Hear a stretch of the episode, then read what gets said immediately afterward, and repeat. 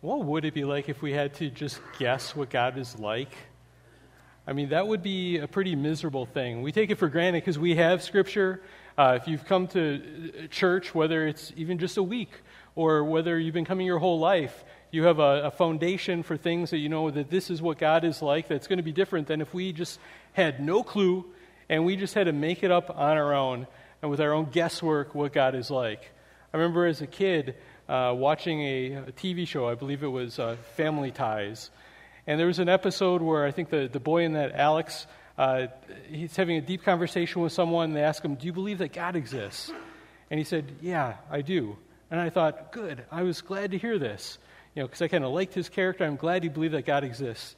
And then he said, but I don't think it's the type of God that, that we think of. And then he went on, it's been a long time since I've seen this, to say, I think God is more like, like a, a dolphin. And he describes something, I'm like, oh, okay, you're just making stuff up now. And think of how much that would be all of our situation if God hadn't spoken to us to reveal uh, to us what he is like. When we think of teaching about God. It is not us trying to look up to discover things about God. It is God starting here and revealing things, giving His truth down to us. And we just need to listen to it and to understand. And if we do, then we are going to have a firm foundation that we can stand upon. Then we are going to have a firm basis for life. And I think this is what Peter is getting at in this section of Scripture. If you remember, two weeks ago, there was a message that, that Pastor Nick did, and in that message, uh, it talked about being established in the truth. And that word for established means to be to set firm, to be grounded, that you're, you're anchored in the truth there. And this is a theme running all throughout Second Peter, that there's knowledge, but we also need, we're set firm if we have the right knowledge of God from God. And so, in that message, a big key thing was to remember, to be reminded of what God has said to us, to remind each other of what God has said, not to invent new things, not to get you know, creative about this, but to remember the, the standard things that have been true and are true and to repeat those to ourselves. And then last week, we saw a reason why we should do this. And Peter said, For we did not follow cleverly devised myths when we, made known to you the power and coming of our Lord Jesus Christ. But we were eyewitnesses of his majesty. So he's saying, I want you to be firm and grounded in God's truth. And one reason that you can be firm and grounded is because we are not making this up. This is not myths. This is not legends. These are not inspiring stories that you could draw some lessons from and maybe live your life by. He's saying these are things, I, we saw these things. We're reporting what we saw. And he's saying, I even saw the, the transfiguration of Christ. that passage goes on and talks about that when Jesus was on earth, and you couldn't tell by looking at him that he was, you know, the, the radiant, awesome, majestic, the Son of God that has been around forever and created the world, because his glory was veiled. But at one point in the Gospels, it talks about how he took three of the apostles up on this mountain and kind of that the veil was lifted for them, and it showed, at least to a, a, big degree, his, his majesty, and it talks about him, you know, kind of shining, and there was a voice from heaven. Let me uh, just uh, read the passage from last week. So I hope you have your Bible open to uh, 2 Peter. It says, We were eyewitnesses of his majesty. Verse 17, for when he received honor and glory from God the Father, and the voice was borne to him by the majestic glory This is my beloved Son, with whom I am well pleased. We ourselves heard this very voice, born from heaven, for we were with him on the holy mountain. So God is not a God that has remained silent. He is a God that has revealed himself to humanity. And we have eyewitnesses that have seen him, ear witnesses. He said he, he heard the voice that was confirming, This is my son. And just to emphasize that Jesus really is the Son of God. And Peter was sure about that because of what he knew from the Old Testament, what God had revealed to him through the Holy Spirit, and then what his eyes told him about this. But as we go on, we are going to see today that even more, we're going to see that the Bible is not merely a reliable testimony from human eyewitnesses. I mean, it is that. It is reliable testimony from human eyewitnesses, But there could be plenty of other things that are, you know, as well. There could be reliable eyewitnesses that are reporting about events that are going on in the Ukraine and, and letting us know what's going on. You could have reliable eyewitnesses, and that's good, and it's a good basis. If they weren't reliable eyewitnesses, probably shouldn't believe any of this. But the Bible is more than that. It is also inspired by God. We're going to see in this passage that all Scripture is from God, the Holy Spirit, who moved the human writers of Scripture and worked in and through them, superintending them to record exactly what God intended to be written down. And therefore, we should pay attention to it, and we, we should pay attention to it like a light in a dark place, and we can stand firm when we stand on God's Word. So let's read the section for today with that in mind 19 through 21. It says, And we have the prophetic word more fully confirmed, to which you will do well to pay attention, as to a lamp shining in a dark place, until the day dawns and the morning star rises in your hearts. Knowing this, first of all, that no prophecy of Scripture comes from someone's own interpretation. For no prophecy was ever produced by the will of man, but men spoke from God as they were carried along by the Holy Spirit. We're going to talk about Scripture this week. We're going to talk about it next week. Today, we're going to just walk through this passage. And the first point I want to make is that Scripture is absolutely certain. When we look at verse 19, uh, there's some questions as far as you know, what exactly does this mean? How does this work? But at the core of it, it's letting us know that Scripture, that God's Word here, is, is firm, it's stable, it is certain when, it, when we read this, it says, We have the prophetic word more fully confirmed. That word that is translated, at least in the ESV, is confirmed. It can be translated different ways in, in other translations, but it can also have the idea of to be made firm, to be made stable, steadfast, sure, trustworthy. It's really about there's a, there's a certainty to it. And we think, how does this work? We have the prophetic word more fully confirmed. You know, does this mean that uh, there was the, the Old Testament prophecies about Christ, and they were pretty, pretty solid because it's the Old Testament, it's the Word of God, and that Peter, because he saw his experience with the transfiguration, that it gave um, even more certainty to this because it was validated by this experience and what he saw. And there could be kind of truth to that, that it's uh, God's word and it's made even more firm and certain to us. We realize that it's more firm and certain. Or is it saying that the scripture itself is even more firm and certain than even these experiences? And I think there's truth to that, that as well. But I think the focus for us is not on these experiences, not what Peter uh, saw, okay, because that's him. And we can't go back in time and you know, see through his eyes. Uh, the only way that we can do that to see through his eyes is by taking what he has given to us and believing what is written down. It's through Scripture that we are to, able to recognize uh, what God has done and the testimony of these, well, eyewitnesses like Peter. So when it says here, uh, we have these words made more certain yes, Peter may have been given added confirmation uh, because of this, but, remember, but notice that it says this is something with to which you will do well to pay attention to. So you think of Peter is writing to his original audience, and in a way he's writing to us too, because this is for all Christians at all time. And what we can pay attention to is this book what we can pay attention to is the scriptures. So I think ultimately, no matter how you interpret what this means, he's pointing us to the Word of God. I think that's what he's talking about when he says the prophetic word. I don't think he's just talking about the Old Testament. Uh, he definitely is, but I think he's including the New Testament as well, because we're going to see when we get to the end of uh, Second Peter, we're going to see that he puts even New Testament on the same level as Scripture. He recognizes that there is new Scripture as well, not just the what we call the Old Testament.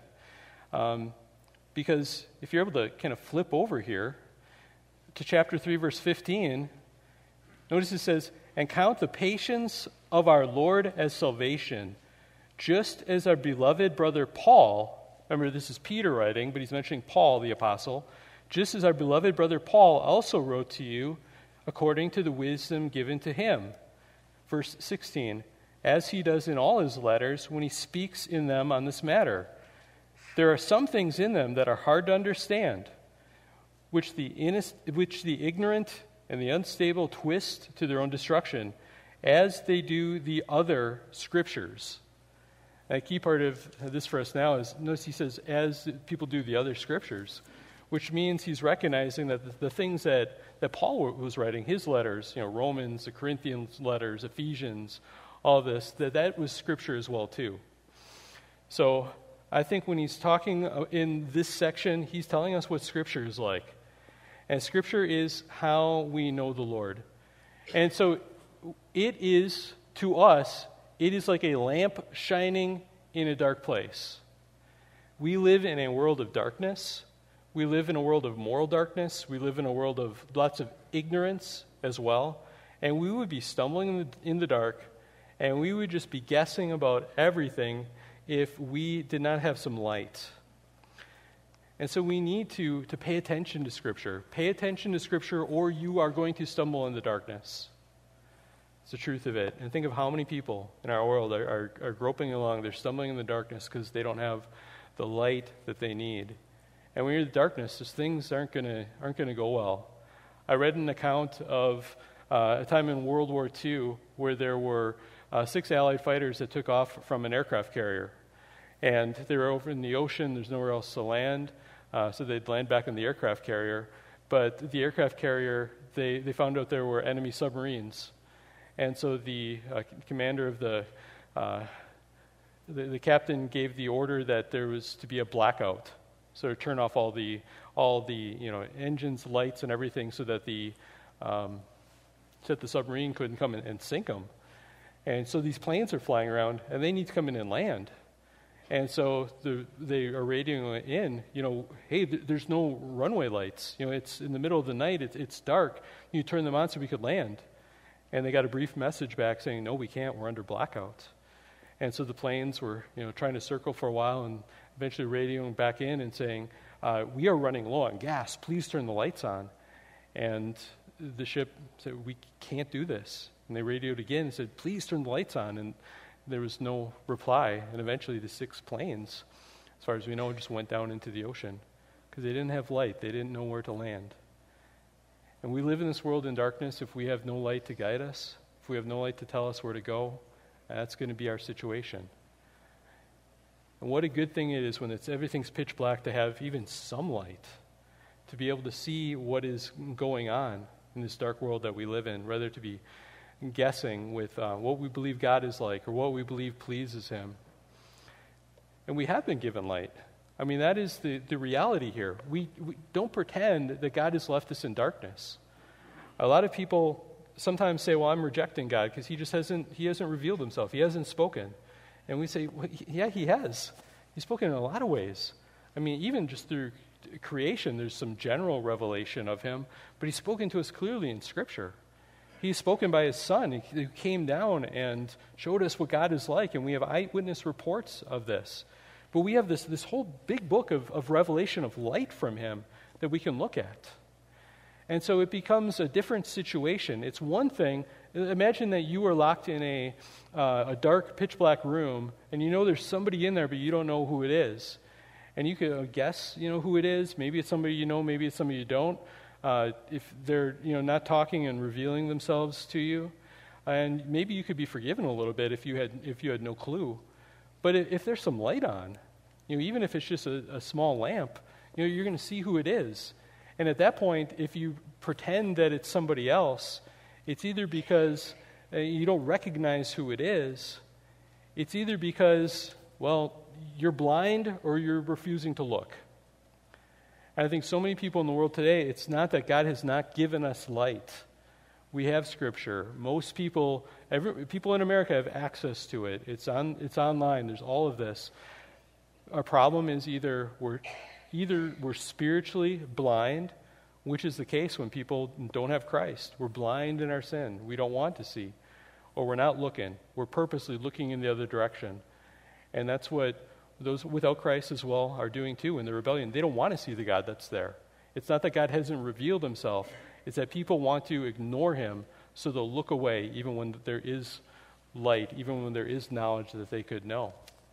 So we want to receive this knowledge. We want to be grateful for it and to realize it's there. And God has given us what we need for this age, for this era. I mean, this is a this is a big book. There's a lot of truth in this. And it's going to take me, uh, I'd have to have a long life and a long run here to, to make it through preaching through all of this book. I'm going to try. We'll see. And I hope you're studying it on your own because otherwise it's, uh, you're not going to get to all of it anytime real soon. But this is what God has intended for us for this age. There's not other truth that is out there that's, that's secret that we got to find. This is what is sufficient. This is what we are called and that, that we need. There might be a different era that comes eventually. When Christ returns, uh, it's going to go from having a little lantern to being flooded with light. And I think that's what it means when it says, you will do well to pay attention. Um, notice how understated that is. Like, uh, yeah, you've been given light by God. You would do well to pay attention to it. Uh, yes, you would. It's, it's really important. As a light shining in a dark place, it says, until the day dawns and the morning star rises in your hearts. what does that mean? Well, think of this. You, it's, you're at night, everything is dark out, but there's going to come a time when, when the sun comes up, when there's morning. And they talk about the morning star, which is, is actually the planet Venus. And you would see that um, at morning, oftentimes, even just you know, before the, the sun comes up, uh, the, reflecting the, the light of the, the sun. The whole point of this is some imagery saying there will be a time when the night is over and when it, it's morning, when it's, when it's daybreak. And there will be a time when Christ returns, when this whole world is, is flooded with light. And so the light from the, the lantern that we have now um, is still good, but it's just, there's going to be so much. We're going to have so full uh, knowledge of this that's going to come when, when Christ returns. And so there will be this period when the darkness is over. But right now, what we have is, is uh, necessary and it's sufficient for this, for this era. Let's go on to this next section. We'll do our second half of the message. We'll summarize it like this Scripture was not authored merely by human beings, but by the Holy Spirit working through human beings. And we get this from verses 20 through 21. Read this again. Really critical verses here on Scripture and what it's like, and to understand what Scripture really is. There's a lot of people that misunderstand it even people that teach at seminaries in different places that have real low views of Scripture. So we need to take seriously what is said here. Verse 20, knowing, first of all, so this is really important, first of all, that no prophecy of Scripture comes from someone's own interpretation. For no prophecy was ever produced by the will of man, but men spoke from God as they were carried along by the Holy Spirit. All right, so let's unpack this. First of all, it is talking about the, the origin of Scripture. So we think of Scripture, this is, again, it's not discovery, us trying to discover God. The origin of Scripture is not merely human. When it says that no prophecy of Scripture comes from someone's own interpretation, it's not produced from the will of man. These aren't choices that we made that we can say, well, I, I choose, I'm going to choose what I think God should be like and I'm going to choose his characteristics, and I'm going to choose what I think would be good. And it comes from me, it comes from my will, it comes from my choices. That's not what Scripture is. But it talks here about interpretation, and this can be a little bit confusing uh, to try and understand this. No prophecy of Scripture comes from someone's own interpretation. We talk about interpretation. Interpretation is something that we have to do. We have Scripture, and we have to in- interpret what it means. And really that's what we do in Bible study. That's what a lot of what I'm doing in preaching is, is trying to say, okay, this is what I think the author meant when he wrote this. And I'm trying to get it right and trying to communicate it to you, and that should be the message. So, I mean, that's a good type of interpretation. We also believe, uh, the Protestants believe in what's called um, the right of private interpretation. That doesn't mean that anything goes or that you can just make it up and that your view is as good as somebody else, but it means that you have the responsibility to, to look at God's Word and to try and figure it out for yourself, and that it's not just a, um, you know, the church that is the interpreter that can tell you what to do. Okay? It's not like we have some kind of, you know, Baptist pope that can tell you, here's the, you know, what I know for sure is what this means. We study, we work at it, we do it, but everyone is called to look at God's Word and to try and understand it. Because maybe I'm wrong. Maybe other teachers are wrong. Maybe Pastor Nick's wrong. Maybe your Sunday school teacher's wrong. I mean, don't blow, blow them off just out of arrogance, okay? But at the same time, we need to try and understand what it says. But that's, I think, not what it's getting at here. When it says no prophecy of Scripture comes from someone's own interpretation, I think maybe the best way to understand this is that Scripture is not merely humans trying to interpret what they think God is like and what He wants. That if God hadn't revealed Himself to us and we were just making this up, we were just guessing in the dark, then it would be our interpretation. And if you think God is more like a dolphin, uh, then hey, great. That's, that's your view, that's your interpretation. You follow your heart, you do what you think is best. This is saying, no, it's, it's not like that. We can't just make up what we think God is like and what we think should please Him. I mean, that's what false religions do. That, you know, they have their man made view of God in one way or another, and their man made view of uh, what they think is going to please Him. Think of this as far as like what it, how to be saved. If it was just left to us, most human beings think that uh, just naturally think, well, okay, God is going to uh, let the good people into heaven, and if there are some really, really bad people, they'll have to go to hell. But it's basically this scale, and there's your good works and there's your bad works, and God's just going to weigh them, and whichever, if the good outweighs the bad, great, you get to go to heaven. If the bad outweighs the good, you got to go to hell. I mean, that would be a common way if it was just up to us thinking about it, that we would think salvation is like that. But we read the scripture and we realize that's not what it says. Scripture says that all sin and fall short of the glory of God. That, you know, any sin is, is so much in this scale, weighing it down, that even a lifetime of good works, if we could do them, wouldn't outweigh that. And our good works aren't even that good because they're always tainted with bad motives. That you can't be saved by being good or by turning over a new leaf. Instead, Scripture teaches that we're saved by what Jesus Christ had to do that God sent the Son into this world. He had to send God the Son to live the perfect life on our behalf as the God man, and then to die on the cross as our substitute, as a substitute for sinners. See, that's not something we would have just come up with on our own. I mean, that is not a, a human invention. That is God telling us what it is like. So we have to go what he is what he actually says, not just our interpretation of what we think it should be. Same with right and wrong. Think of how many things in this world today people are saying, you better believe this, or uh, you're going to be on the wrong side of history. You better believe this, or we're going to shut you down, we're going to cancel you, we're going to force you to be quiet or to lose your job.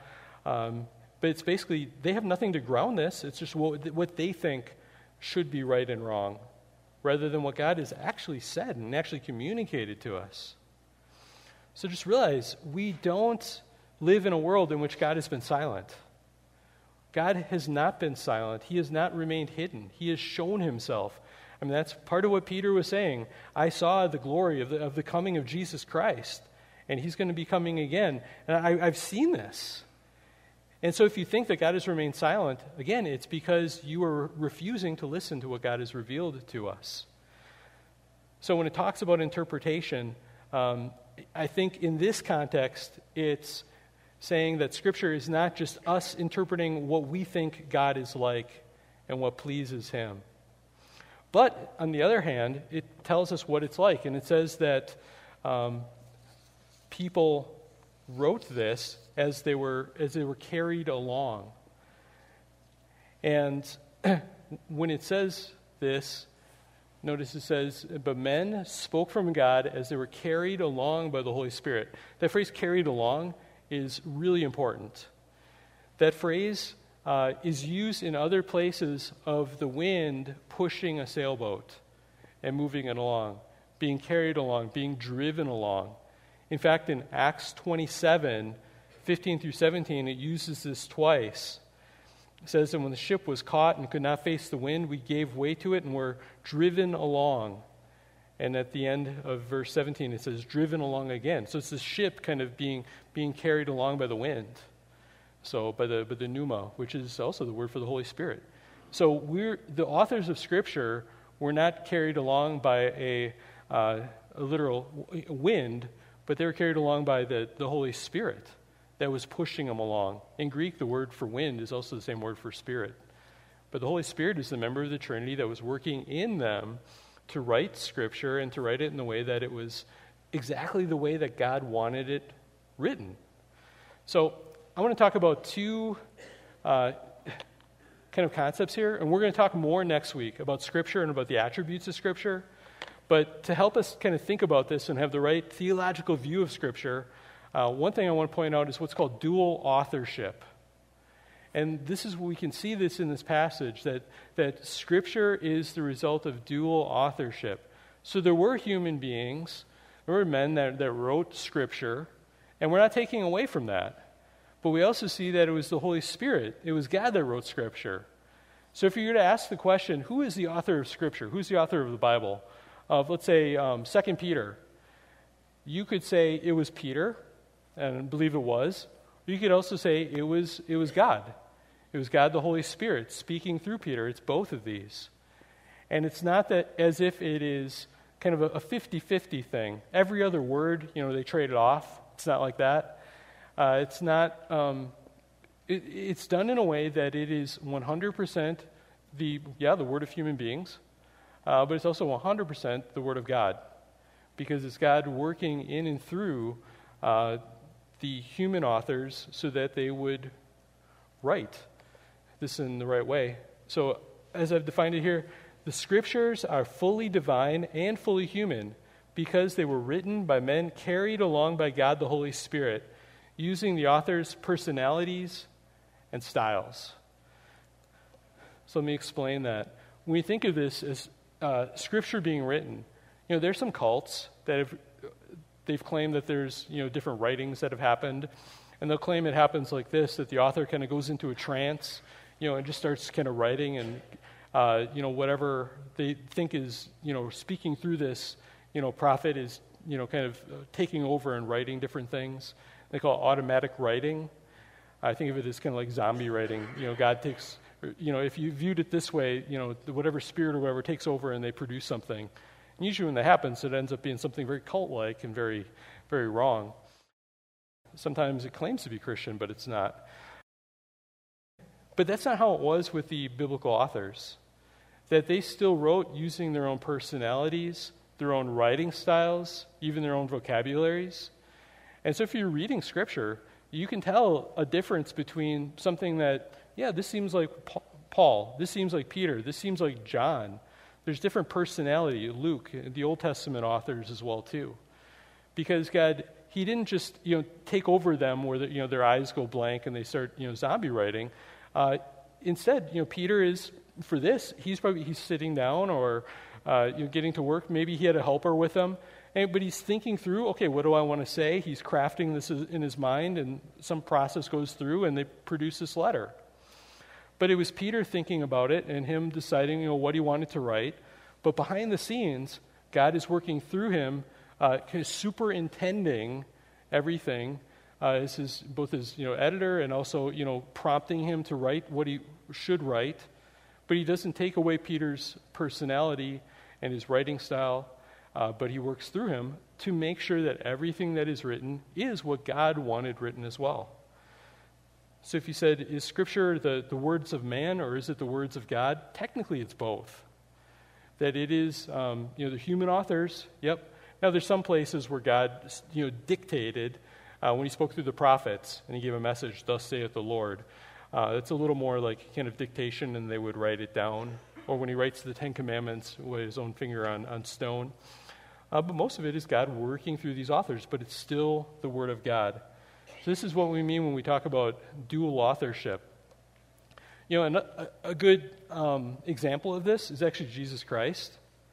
Let me explain to you. Is Jesus Christ, was he 50% God and 50% human? Let me say, no. Uh, Jesus Christ, after he came in the incarnation, was both 100% God and 100% human. And in the same way, the scriptures are a human work, but they're also 100% divine, 100% God working through all of this. And you say, well, to be human is to err. Well, that's not something the Bible says. And Jesus didn't sin, he didn't err. The divine side kept that from happening. And the same thing with Scripture. Because of the work of the Holy Spirit superintending this, we have a perfect book that's exactly what we need for this era and is without any type of error at all. So, dual authorship, a second phrase, it's not in this passage, but it's a helpful one that you may read if you're reading books on theology, is verbal plenary inspiration. Okay? That sounds like a lot, sounds like a mouthful, but we'll break that down as far as what it means. You think of plenary, I don't know if you uh, go to a conference and they have a plenary session, that's the one where everyone goes to. So it means all of this. So we believe in what would be called verbal plenary inspiration. So the uh, plenary part means that all of the words of Scripture, okay, not just some, it's not just that, uh, okay, we like the New Testament, but we really don't like the Old Testament. You know, let's detach that, let's jettison that. We're kind of embarrassed by part of it. You know, let's just stick with it. The New Testament, that seems real nice. No, it'd be the whole thing. But there's some people that, you know, will cut and paste different parts. Thomas Jefferson, you know, actually took a Bible and like cut out the miraculous parts of Jesus' work and just kept the moral teachings. You know, that's not what we believe you should do. It's the whole thing. All of it is inspired. Both the history, both the both the teachings in it. It's not just the, the red letters. If you have a Bible that's a red letter Bible, you know, there's some people who think, well, I, I like the red letters, the stuff that Jesus said. Well, I bet some of those people actually don't like everything Jesus said. Uh, but they're saying that so they can ignore the other stuff. And you know what? When it was written, you know, the uh, Matthew, Mark, Luke, and John, they did not switch and take out a red pen when they were writing Jesus' statements. You know, it was all the, the same when they originally wrote it. That's something that's uh, a modern innovation. And it can be fine, but also it can make it seem like, well, the red letters, those are even more inspired. Nope, everything is inspired uh, to the same level because that's, that's how this works. So it's not just the New Testament, the red letters, it's not just the parts that you agree with, that you like, it's the whole thing. But also, it's the, the words of Scripture that's when it says in this phrase verbal. What they mean by that is all the, all the words of Scripture. Because you could think, well, maybe what happened is that uh, God gave the apostles and the prophets, He gave them some like visions. You know, He taught them some things, and then just kind of uh, left it on their own to, you know, just put it into to their words what they wanted to do, how they wanted to describe it. And maybe they would basically get it right, maybe they, they wouldn't. Uh, now we believe that okay, Luke and all the writers, you know, they had to think and they had to uh, put it into words, but that God worked through them so that the actual words that they wrote specifically were the words that God wanted written down. Not that He just left them up to to do their best to try and describe, you know, that God had given them revelation uh, and God had given you know them God's word, but then after that it was just up to them to just try and describe it the best they could. Uh, but maybe the ideas are in there, but not the actual words. No, we believe that the actual words of Scripture are God breathed. That it's actually, um, it's not just that he gave thoughts and ideas that the writers tried their best to write down. And then inspiration, that the, the writers were uh, carried along. That's what it says in uh, 2 Peter here we talk about inspiration, though, sometimes we talk about like the, the writers of Scripture being inspired. Well, first of all, when we think of that, don't think of it in the same way that, okay, Shakespeare was inspired or some great artist or you had a, a great inspiration when you woke up this morning about what you should do this week. And we talk like that, but that's not what we mean. It's actually the same. The word inspired uh, comes from in 2 Timothy 3.16, and it literally means God breathed. It's like God breathing it out of his mouth. And in 2 Timothy 3:16 says all scripture is breathed out by God, or God breathed. Some older translations say inspired and profitable for teaching, for reproof, reproof, for correction and training in righteousness, that the man of God may be complete, equipped for every good work. So actually, it's the authors of Scripture that are borne along, but it's actually the text of Scripture that is actually God breathed. That it's the actual words. So it's not just the inspired writer that writes some things, he's moved along, but it's actually the words of Scripture are what are inspired or God breathed. And that's what we have. So next week, we're going to talk about five attributes of Scripture.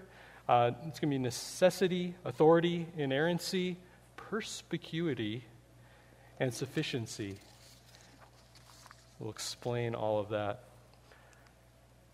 But for today, we think of this having a firm foundation. I want you to believe with certainty that God is speaking to you through the Bible. God is speaking to you through this book. You don't need to look in some other place.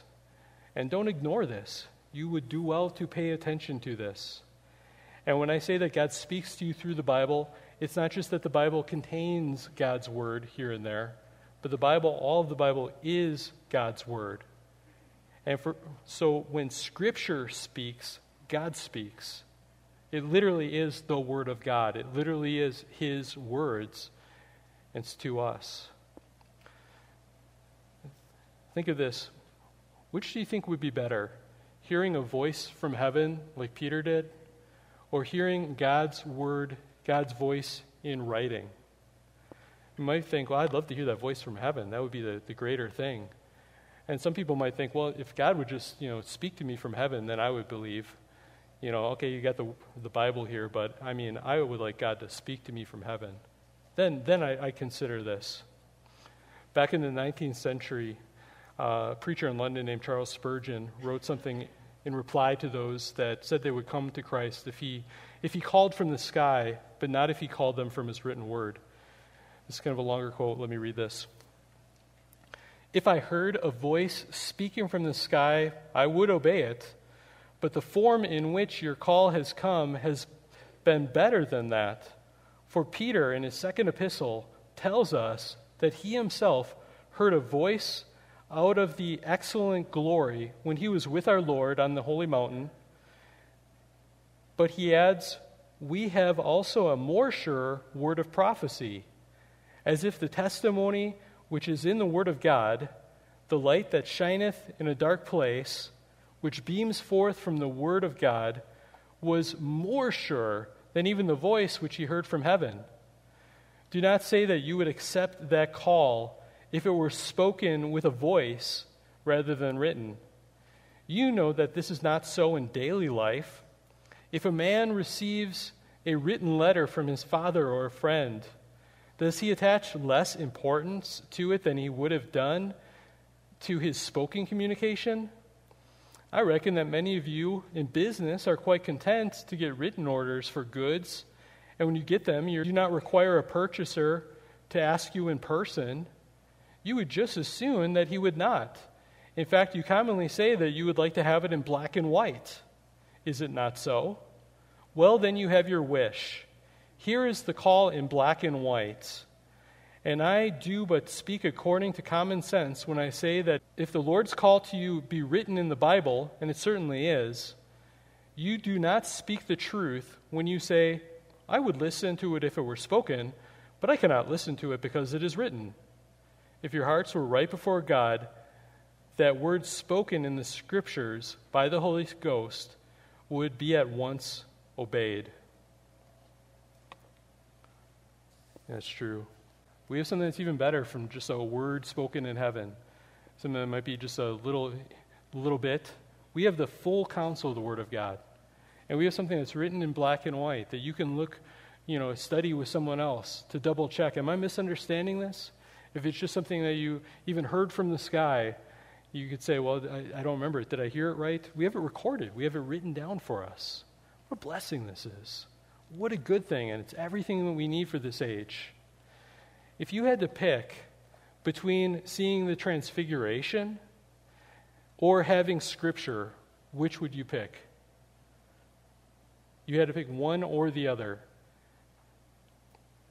If that were the case, you might think, well, I'd love to see Jesus glorified and all this. But if you had to pick one and you didn't have the other at all, you should pick the scriptures. Because this is what God has given to us for this era. This is His full counsel. It is everything that is necessary and sufficient for us. And the scriptures are more certain than any experience that we would have. And this is what God actually intends for us in this age. If God wanted to, He could give visions from the sky, you know, every morning. You know, tune in and look up at, at you know, 8.30 and you'll get your, your new little Bible verse or a different message. But He's given all of us all of this.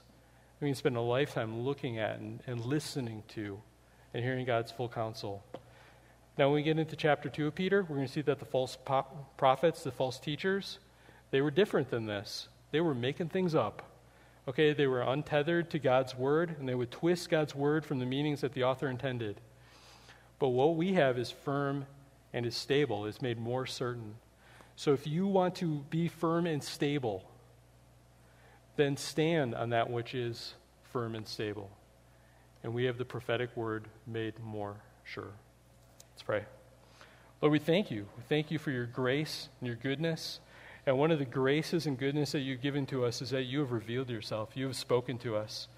Thank you that you have uh, communicated to us in your word. You have given us news, good news, the gospel of how we can be saved through Jesus Christ.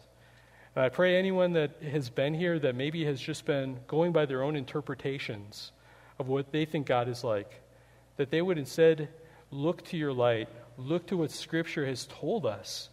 You are an awesome and a loving God, and you are a holy God as well, and we have not measured up. And on our own, we deserve condemnation. But Jesus Christ came and died for sinners. He lived a perfect life in our place, He died on the cross in our place. And it's by turning to Him and trusting in Jesus Christ that salvation can be had that we can escape hell, that we can have an eternity of hope with you forever because of what Jesus Christ has done. So I pray that everyone that is listening to this would understand and that they would believe unto salvation. And for all of us, let us be planted on the Word of God. Let us realize that it is certain, it is firm, it is secure. Let us be anchored in it so that we may be established in the truth, your truth. In the name of Jesus we pray. Amen.